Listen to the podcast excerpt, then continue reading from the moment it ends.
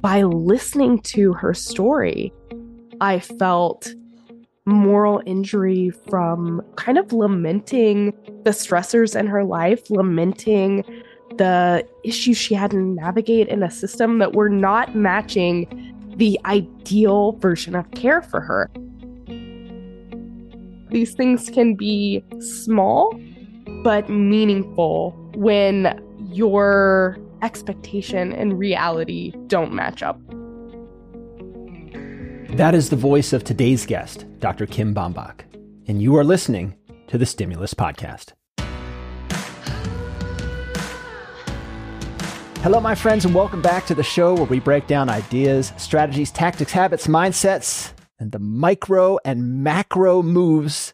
It's a new one to help you get unstuck, unburnt, flourish, and thrive. My name is Rob Orman. I spent 20 years as an emergency physician, and now I am a physician coach as well as purveyor of this podcast. And I am joined today by one of my favorite people, a perennial stimulus podcast favorite of yours. You heard her in the cold open. She is an assistant professor of emergency medicine at The Ohio State University, and she is also the assistant director of the Kiehl Resident Wellbeing Endowment, which is a BFD. That is a big freaking deal.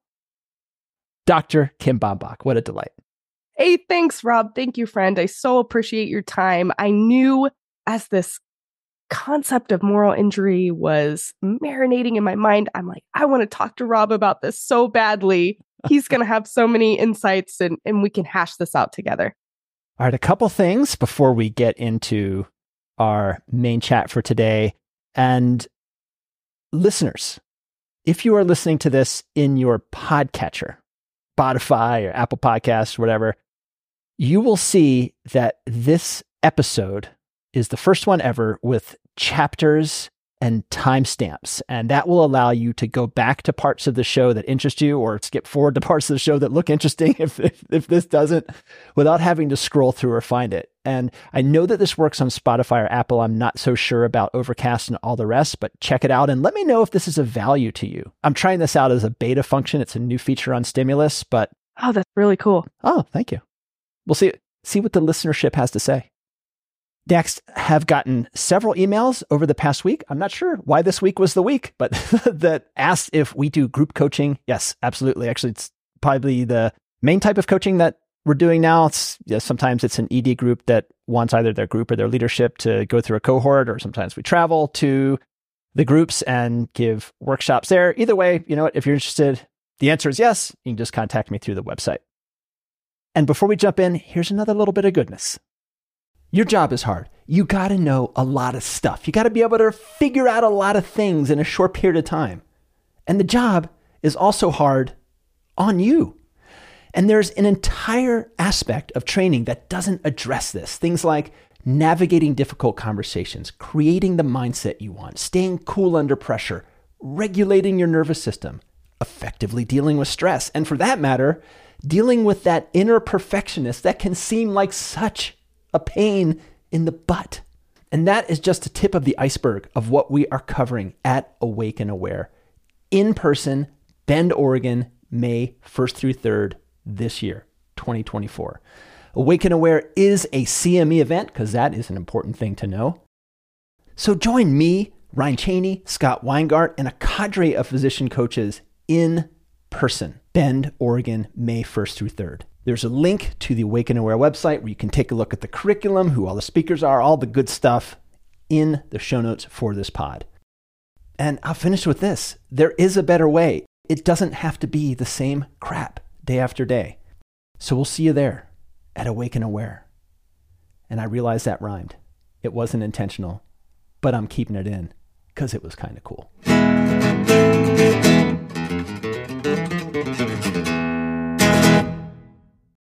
All right, Kim, we are talking about moral injury.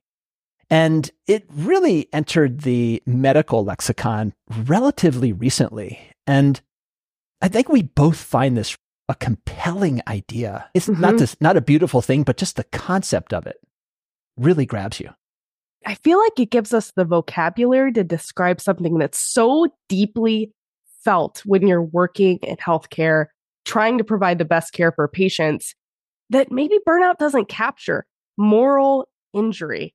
It is something that we carry with us and it's got this raw character to it. It's part of the lived experience. And just to expand on that concept that not every negative emotion or every challenge is necessarily burnout, I think it just enriches our vocabulary around the experience of practicing medicine in a way that if you take nothing else from this podcast, having that in your vocabulary can really make you feel understood in those tough times. So this term has been around for a long time. I'm not sure exactly when it happened. It was it ha- it was something to do with war. Was it like World War II or Korea or Vietnam when it come around? So it came into common usage during the Vietnam War, and it initially was used in an exclusively military context. So describing the emotional wound that a soldier might experience when in the course of war or bearing witness to the cruelty of war they transgress their own values or witness acts that transgress their own values. I mean, you can imagine any number of horrendous things of civilian casualties or any harming another person, which might deeply transgress your values, but be something that you do in the line of duty.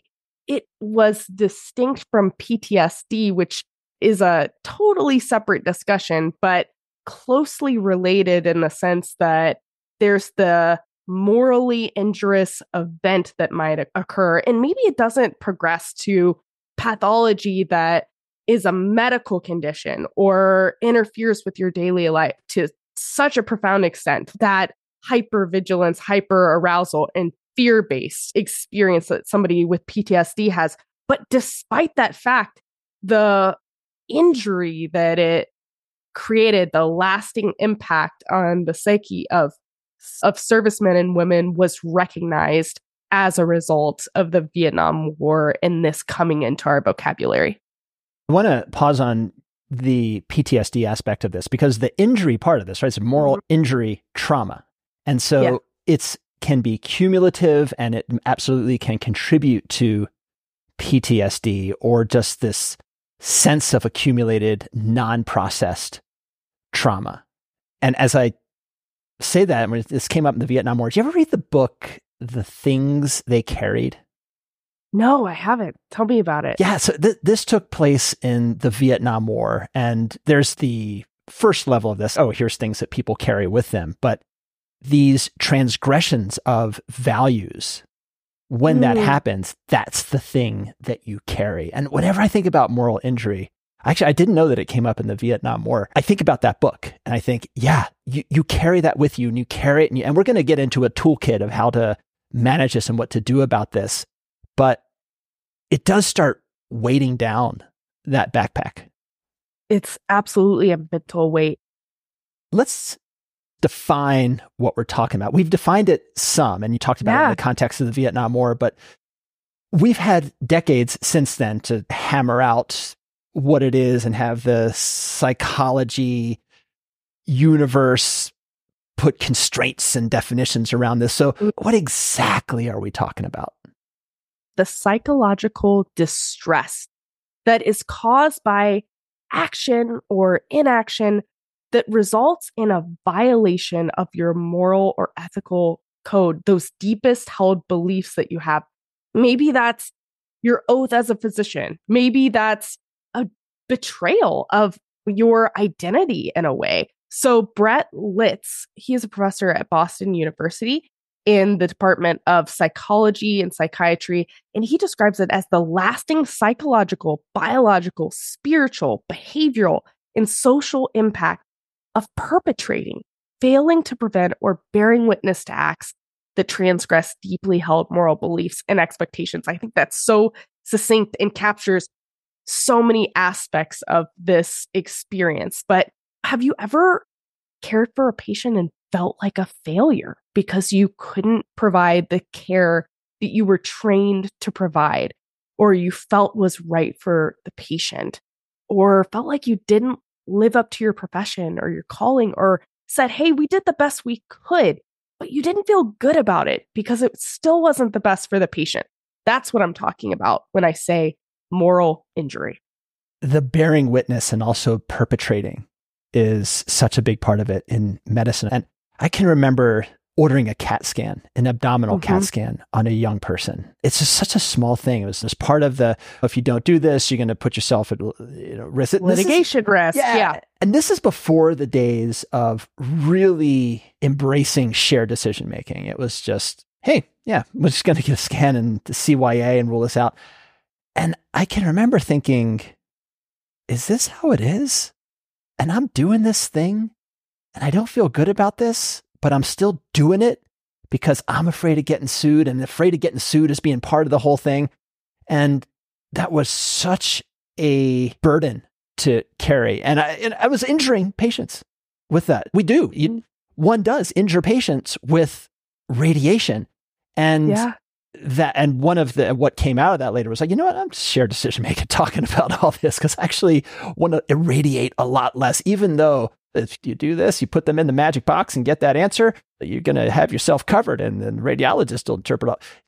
No, it was I cannot practice in a way where I'm doing this thing that I just do not see as right. Absolutely. I have had the same experience. A lot of times in my mind, I've got this short window with you. I've got this short window. Otherwise, you may be lost to the wind and not come back if a if a condition worsens and I feel like this is my one shot. So there's this tremendous amount of pressure that we put on ourselves to get to the right diagnosis, exclude the emergent diagnosis.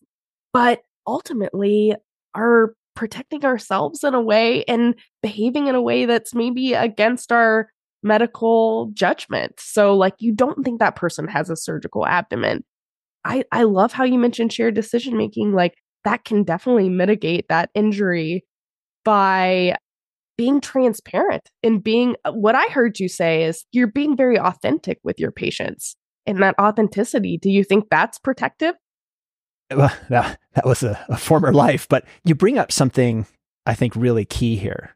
And if someone is listening to this show, then they are exploring what's going on inside them. I, I think that it self selects for that or interested in that. Mm-hmm. Mm-hmm. And clinicians are taught to face outward, treating, stabilizing, addressing the needs of others. And I think what you're saying is that a real takeaway here is to acknowledge when you are suffering, treat yourself with some compassion and just take a look at that situation. And acknowledging the feelings that you have in the clinical space. I'm feeling guilt. I'm feeling betrayed. I'm feeling inadequate. I'm disappointed. I feel shame. I think shame is such a big one when it comes to moral injury. Maybe you feel anger at not having the resources in your practice setting that are right for your patients acknowledging those feelings and not berating yourself for having them just because you're a clinician doesn't mean you don't have those feelings or you shouldn't acknowledge them and look inward as you practice outward. Help me tease these two apart. So there's this moral injury, but how how does that differ from just distress? I don't know, maybe, maybe call it moral distress, but just distress yeah. about these things. No, moral distress is, is absolutely a term. So I think of moral distress as the punch. Sometimes you can't avoid that you're going to be punched. Maybe you do everything in your power to be in a system or a profession where you're going to be punched less frequently. But the moral distress is the friction. The moral injury is the bruise. The you the distress has occurred, you've been punched and it's left a mark on you. And then it crosses the threshold to that bruise is impairing your functioning and your ability to navigate daily life. What would be an example of a situation that you face or one might face in this environment where here's an event that is distressing, but it's a punch, and then how that evolves into a bruise? I'll give you an example from from my daily life. And this is not a comment on my institution. This is a nationwide crisis in emergency medicine that boarding is a major problem. And that means longer wait times. And the waiting room is the space for me that intersects with my life. You are making triage decisions about who gets the next bed, and patients are waiting for your care. So I'll give you an example. A moral injury might occur from you work in a emergency department that has prolonged wait times and that patient has been waiting with a surgical abdomen for 6 hours and their care has been delayed and maybe some harm has come from it. Maybe there's a bad patient outcome or there's not, but it wasn't ideal. Maybe you had to say no to somebody going back to the next room because you had to take the sicker person back first. So, resource allocation, and a lot of times it's your time, it's your attention. Maybe you have to spend less time with the patient who's struggling with substance use disorder and wants to talk to you about that because you need to go intubate the person in room three because they're sicker right now and they need more of your time and your resources and your attention. So there's a spectrum. The same event can be processed differently by different people. Yeah. And at the core, so there's this discordance between what you're capable of and what's within your capacity, given the circumstances. And so much of this has to do with hopelessness and helplessness and feeling that there's nothing you can do about it. And I was talking to a flight paramedic, and he was getting into this situation of flying patients in his helicopter from rural settings to a tertiary care center with a finger infection. And this is someone who could be easily driven, but everybody who's in this thing said, ah, put, put him on the helicopter. So there's $60,000 for a finger infection, and it happens over and over again. And you're part of the system that is dysfunctional and you're working contrary to your values maybe you make the decision to also engage in that dysfunction to get just to get something done for your patient, right? Yeah. Maybe you're calling for the helicopter too, because that's what everybody's doing. Right. And it, it, it brings up this idea of what can you do? What is in your control? And you know, we, we, we talk about what's in your control, what's not in your control. Uh, that's agency, the ability to take action. There's two types of agency. There's the internal agency, which is mindset. And that would be an example would be agency of acceptance. And then there's agency of action. What can you do and what are you going to do about it? The only things we can control values, judgments, opinions, and initiation of action. And when we're thinking about things like this, these injurious things and the flying the finger infections, a systemic issue, I see this as two circles. There's your immediate circle, the things that you can do which are independent of anyone else and independent of the system. What can I do? I can give this patient with this finger infection the best possible care. I can be compassionate. I can listen. It's a shift of mindset from this is so bad. I want no part of it to I don't like how this system functions and how people are treated within it from hopelessness and helplessness to kind of a micro action. And an important shift here is keeping a proper polarity of expectation and aspiration. The suffering of moral injury, the injury happens when expectation isn't met. If an aspiration doesn't happen, oh well, it's, it was an aspiration after all. Mm-hmm. If your expectation isn't aligned with what's actually happening, then you get frustrated and angry. And so, a question to ask as we're in this medical milieu is can you do enough good to keep doing this work? Can you do enough good to keep doing this work? That's not to say be passive, just take it. It, it actually doesn't say that at all. But understanding that the ideal or this improved state is an aspiration. Waiting room medicine. that should not be, that should not. But you know what? It's happening. And that is the new reality. So if your expectation is that there will be no waiting room medicine or boarding patients, it will be continual frustration. Mm-hmm. That can be an aspiration. If your expectation is, hey, waiting room medicine, boarded patients, what am I going to do about it? What am I going to do about that internally? And then what am I going to do about it externally? So we've got our small circle, and then the bigger circle is the system circle. They can get really large and it can be intimidating in its scope. As soon as you start acting outside yourself, what are the things that I can do? To what are the things, how can I influence the system? But it doesn't have to be massive in scope. What can I change as far as protocols, procedures? What do I want to put the effort into maybe on a hospital level? Ooh, am I willing to do that? Do I want to do that on a regional or national level? And the further you get in that circle, that big circle, the less control you have. Mm-hmm. But oftentimes, as we know, the, the further out you get, the more impact you have on the whole system in the long run. And what am, where am I willing to put in the effort? And it's a lot of effort. I really appreciate you outlining those two spheres. One thing that I want to come back to, though, is so often this incongruence has to do with a financial mm. incentive a lot of the morally injurious events that clinicians experience have to do with pressures related to a hospital or health system's bottom line. Insurers, metrics, RVUs, Press Ganey scores, things like that. I do think that there are instances where you're going to have moral distress or moral injury related to intrinsic features of the job. But I do want to highlight that a lot of times it is related to a malalignment of financial incentives and not obligation to the patient. What do you think about that? Yes, I think that there's a couple of things in there to tease apart.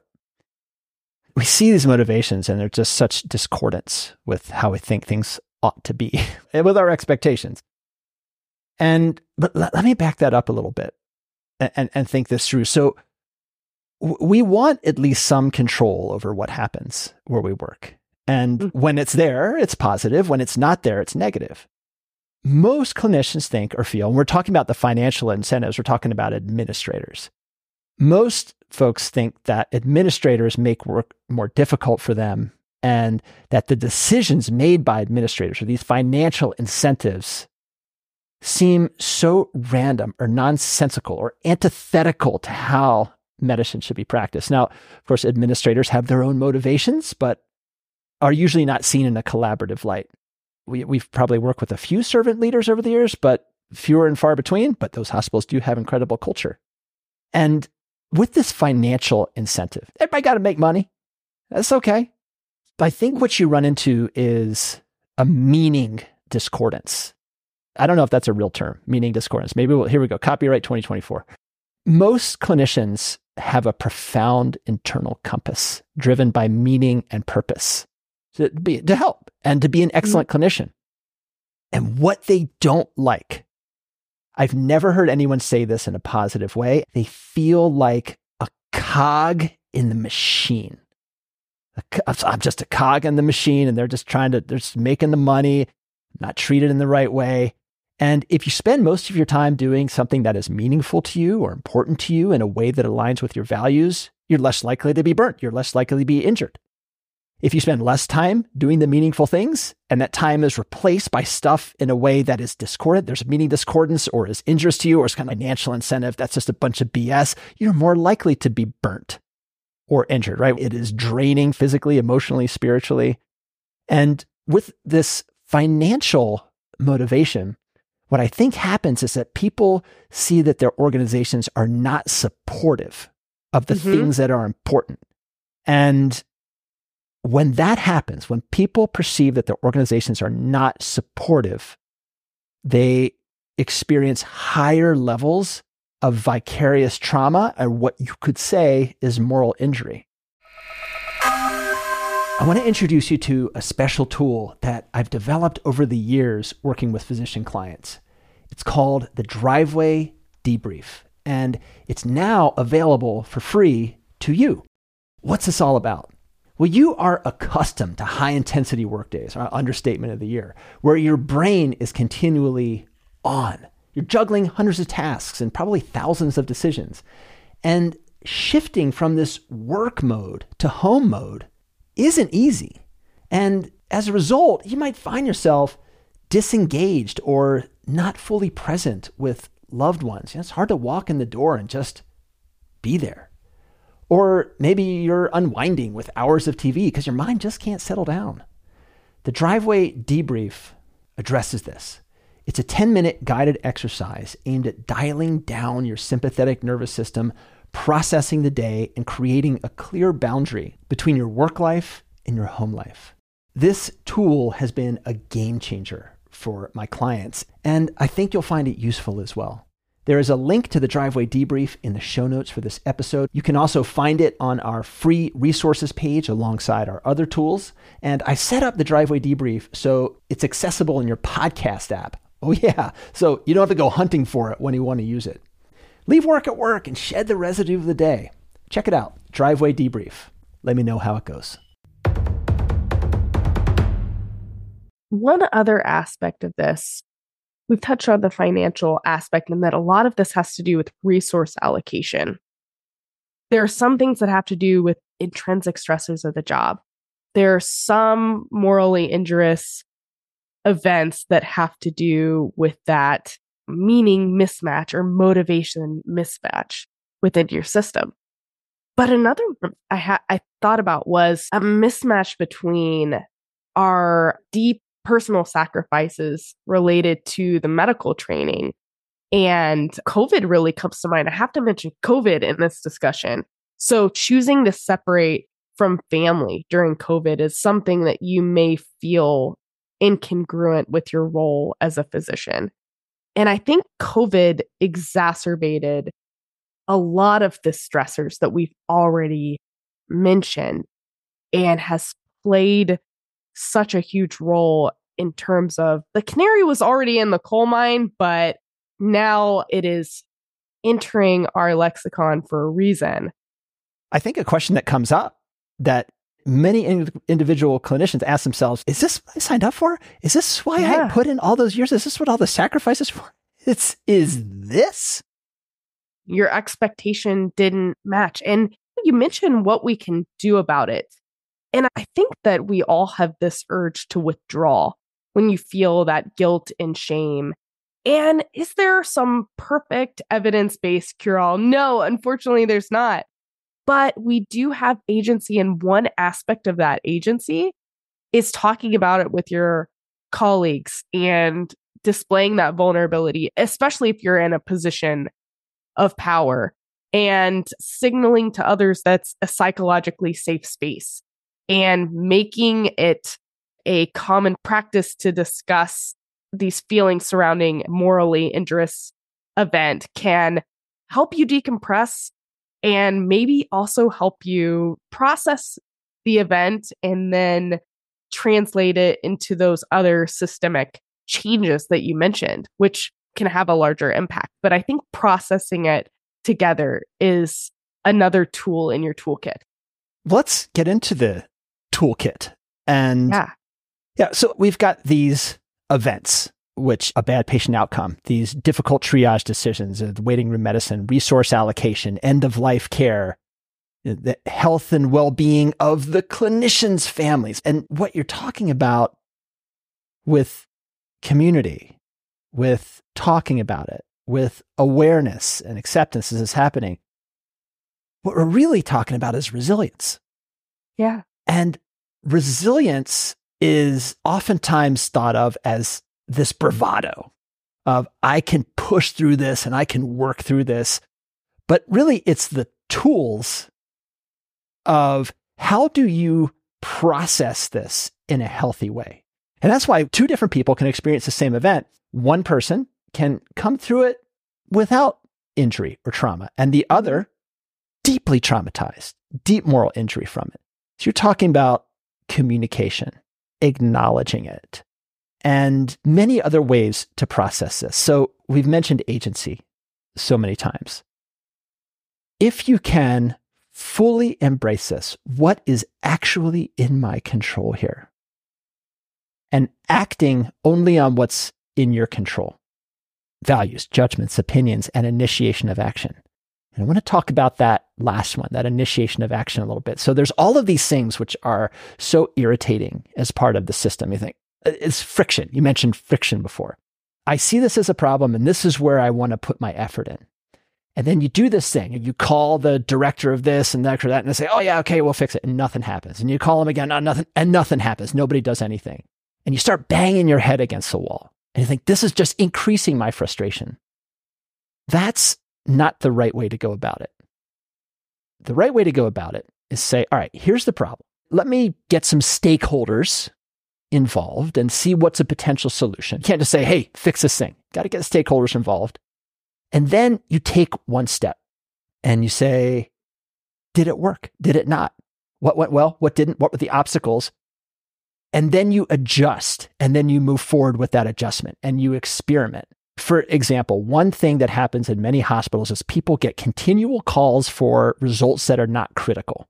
And it just is continual interruptions.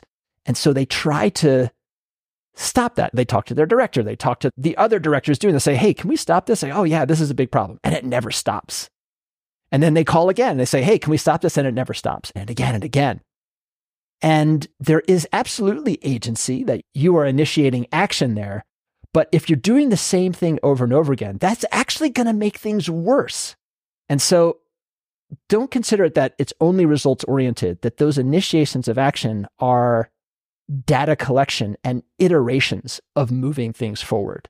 So there is our internal agency, which is our mindset. There is that external agency of making change in the small sphere or in the big sphere.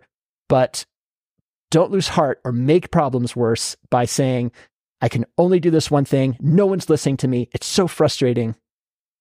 You're only collecting data. You also cannot control what they do. You can only control your initiation of it. One other thing when it comes to agency that I really liked from the SAEM Wellness Committee is participating in politics.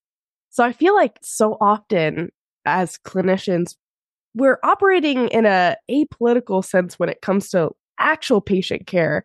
But I love the suggestion to actually use your role with those critical stakeholders and get involved in the political process beyond voting. Maybe that relates to your professional organization or initiatives, whatever it is that really matters to you. Maybe if it's related to gun violence, or maybe it is advocating for universal health care if that's something that you believe in.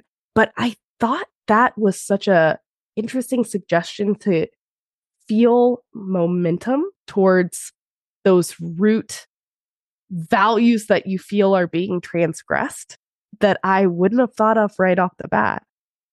My head is totally spinning in the best possible way. There's an article, it was written by Wendy Dean and a couple of others. And yeah. Oh, yeah. I love Wendy Dean, by the way. So this is in Federal Practitioner, right? The journal that we all subscribe to, Federal Practitioner. And, and they talk about these systemic things to mm-hmm. limit moral injury. And so, you know, talk about bringing the two sides together, administrators and clinicians, making clinician satisfaction a financial priority, reestablishing a sense of community among clinicians, as you said. And another thing that they say is make sure every physician leader has and uses the cell phone number of his or her legislators. Now, that was entered as a systemic change, but you're talking about it individually. That's a, it's just coming out of that small circle, getting into the big circle. I never thought of it before. Yeah, I think just remembering that moral injury is those core values being transgressed. How can I strengthen the core value or realign with that ruptured identity? So if I feel like I wasn't a compassionate physician today because I couldn't spend time talking with this patient how am I going to reconnect with my compassion and be intentional about it? I think the politics idea is one way to get at those root values, but certainly not the only way. And just having that mindfulness that you want to connect back to yourself after some crap happens. You want to reconnect and say, no, this is still part of my identity.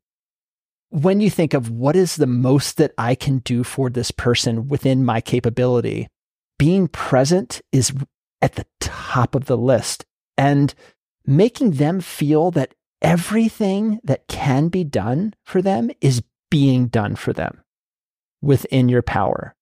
And within that same bucket is what you say externally when you're not with the patients. So that is right speech, which is mm. not demeaning, not criticizing, not cynical towards the system. It's so easy to say the system sucks, the administrators suck, they're all a bunch of idiots.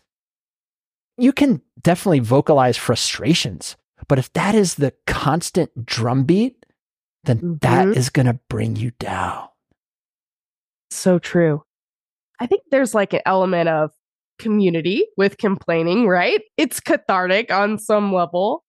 But yeah. yeah, it can totally drag you down in that way because you aren't connecting to your higher ideals in in that case and you're maybe looking for a release and maybe it gets you away from that mindfulness and that the those healing techniques don't keep it in if you're frustrated just get it out but what happens is you get a group of like-minded people who are in the same situation and then everybody starts bitching and then it becomes ineffective it becomes co-rumination and right.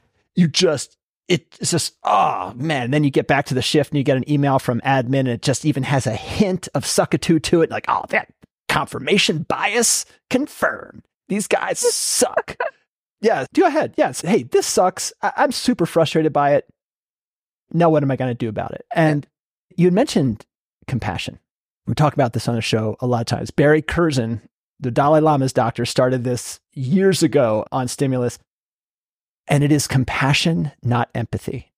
Not that empathy is bad. Empathy is part of not being a psychopath. you can attune with other people. Right. And, but when one is in this setting, Compassion is a half step back from empathy. Empathy is putting yourself in the shoes of that other person and you take on that frustration. And the more you put yourself in that person's shoes, then you get fatigued and that actually lowers your resilience. Compassion is just a half step back from that. And it is the wish that just as I want to be happy and well and free of suffering, I want this person to be happy and well and free of suffering but you do not own it. You are not the author of their story. Mm. Oh, that's so compelling. I think how can we bring compassion to ourselves as individuals as we recognize moral injury as it occurs? How can we use compassion to prevent moral distress from becoming moral injury? And then how can we take that compassion and use it to affect change on an organizational level and build more resilient systems, not just more resilient individuals.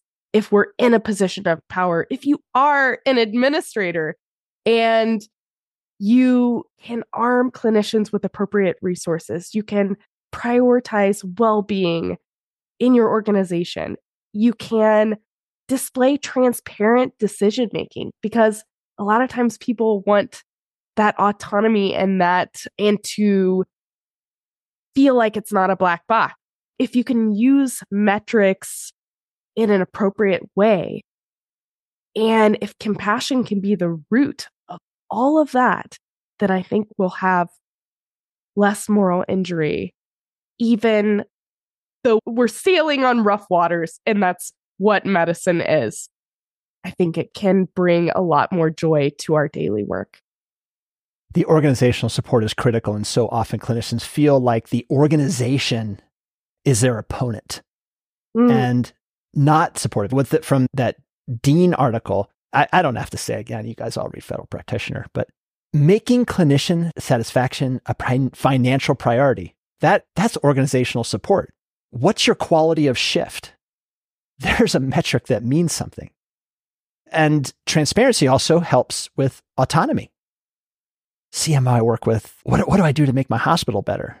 And so came up with this project that he, he ended up calling the listening project, where he talked to every doc in his hospital and said, What's going well and what can we do better? That was it. That was the whole thing. And he just listened. He wasn't telling like, hey, here's the initiatives that we're going to do. I just want to, I just want to know. And just that alone opened up that, hey, this is what admin is thinking. And this is also giving us some autonomy and they are prioritizing us and giving us a chance to say, what are the resources that we need? All of those things, building a resilient system by that one act. And he there was maybe like 120 docs in the hospital, and he ended up interviewing every one of them in person. Good on you, dude. And just that, and they said, oh, we're actually doing pretty good. This is a hospital who has some real servant leaders, and it's a, a unicorn. Says, we're doing pretty good, but the fact that you are asking us and that now we have this dialogue is awesome. And we feel just with that question so much support. Now, things did come up from that. They said, oh, here's some things that we can do to support clinicians and improve our culture. But it was just that listening. I wouldn't say it was free because his time was on salary, but it didn't take any kind of grant or a million dollar budget or a new wing of the hospital or having to go to this and that committee. It was just the CMO interviewing people. I think having somebody in a position of power care about your opinion, that alone, super impactful. It sounds like he showed a lot of respect to the people that worked with him. What a guy. I feel really fortunate. The people who are my administrators also work in our department and seem really well connected to the daily struggles, which in a lot of organizations, there might be eight individuals removed from those higher up decisions. And that's my direct leadership. And yeah, I think it just goes to show that time spent in that shared environment, understanding that environment, understanding what your busy clinic is or your busy emergency department or your busy administrative life, whatever it is, just enhances that congruence. Before we wrap up, I want to loop back to these individual strategies or things that you can do. talked about you, you feel the urge to withdraw, and that's a sign of trauma, is withdrawing. It's guilt and shame, right? You want to curl into a ball and acknowledging the injury, building community, collaborating, and talking about it. Compassion, not empathy, agency, don't demean the system, or at least give it a minute. Give, go ahead, you get your minute of yelling, and then air air your grievances, air your, then... airing of the grievances, and then get on, and then move on with it. Being absolutely present and doing the best that can be done with the patient that you can do. Something that you see written about quite a bit in this literature is the moral injury journal. And with these situations, one thing that can help with resilience. This is why I made the driveway debrief. Processing what happened in that day. And this can be a write it down journal. This can be a meditation. This can be just thinking about it. Process can be talking about it. But processing these things, which are so stressful, but doing this in a structured way. What went well today? What are actually the good things that came out? Because it can be easy to see the, the dry, gross, brittle, dirty grass in that lawn. What could have gone better? What could I do? Where do I have control? Where do I not have control? What can I let go of? And then having a way to release that, to release all of that pent up frustration, or if there is hopelessness, where can you find agency? We're pretty close to wrapping this up. And as I'm listening back through the pod, I, I just feel that there's a piece missing, or at least something extra within the context of processing all this. And it brings up the concept of integration versus disintegration. For many, over time, the injury and the trauma starts to integrate into memory. Memory of the events shifts and it softens, it reframes. The regulation of our nervous system stabilizes or remains stable. And positive thoughts might even emerge like, hey, I made a difference today For others, the nervous system gets stuck and they stay in the trauma response. I'll put a link to episode 46 in the show notes here, where we got into very specific tools for processing trauma before, during, and after events. And we've been talking about being what you call stewards of moral injury from a do it yourself perspective. But sometimes you're just overtaken by it all. You're overtaken by the cumulative effects or even just a single event, and it gets disintegrated. And it can be hard to break out of that by yourself. Sometimes we need outside help getting back to a nervous system that can freely modulate like it's supposed to in a state of equanimity and resilience. So if it feels like it's just not workable on your own, that DIY isn't cutting it, go pro and get a pro to work with you on this. Preferably a therapist, counselor, psychologist who has experience in trauma work. When you're thinking about all of this stuff, where is your mind going? Really coming to the top of my mind is this young lady who was in the emergency department because of an asthma exacerbation again. And just taking a moment with her and listening to the fact that she couldn't afford her medication. She couldn't afford those medications that prevent that asthma exacerbation.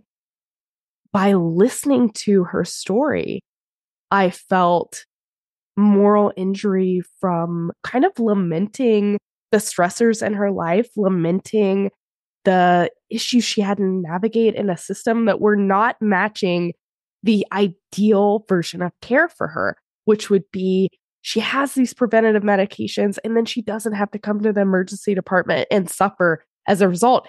And she was just such a compelling young lady that I, even though this was like one tiny part of my day, one tiny part of my shift, and she wasn't the sickest person in the department and all these things just that human connection that we had i carried her story with me and i thought about her for days. So i think that's a way that that that moral injury that bruise it becomes something that you carry with you even if it's not something as dramatic as i had to give this icu bed to this critically ill patient and not to this other patient or a patient had a terrible outcome or I had to provide this end of life care that really isn't what I think quality of life is for this patient. So I think sometimes just saying that these things can be small but meaningful when your expectation and reality don't match up. Oh man, so a small case asthma, right? Asthma exacerbation. But I'm, I'm going back to the definition You're so you were perpetrating, you were failing to prevent, and bearing witness to this thing yeah. that transgressed your deeply held moral beliefs and expectations. You were hitting the tri- That's your bad person.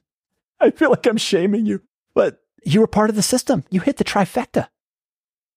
Yeah, absolutely.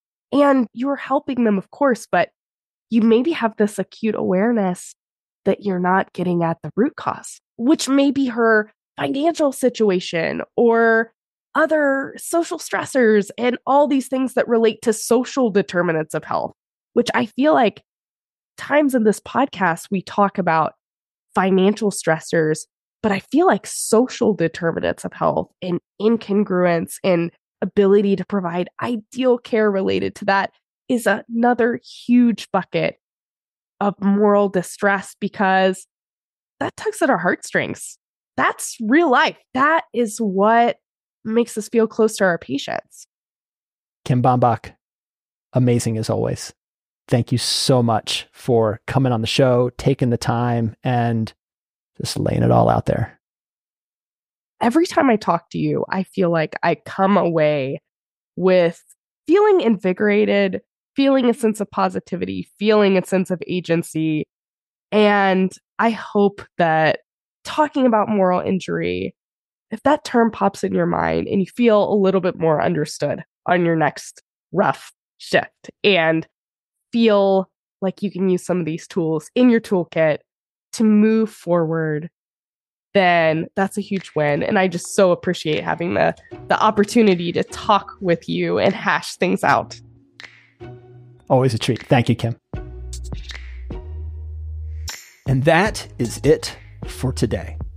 And you know what? If you love medicine, but you find the job itself leaves a lot to be desired, I work with docs in your shoes who feel the same way and help them extend their careers and have fun doing it. Can you imagine driving to your next shift with a feeling of stoke and excitement? And then when you leave for the day, you think to yourself, hey, that was pretty damn great. We can help get you there. And you can reach out to me at roborman.com. Until the next time, my friends, be well and keep on rocking.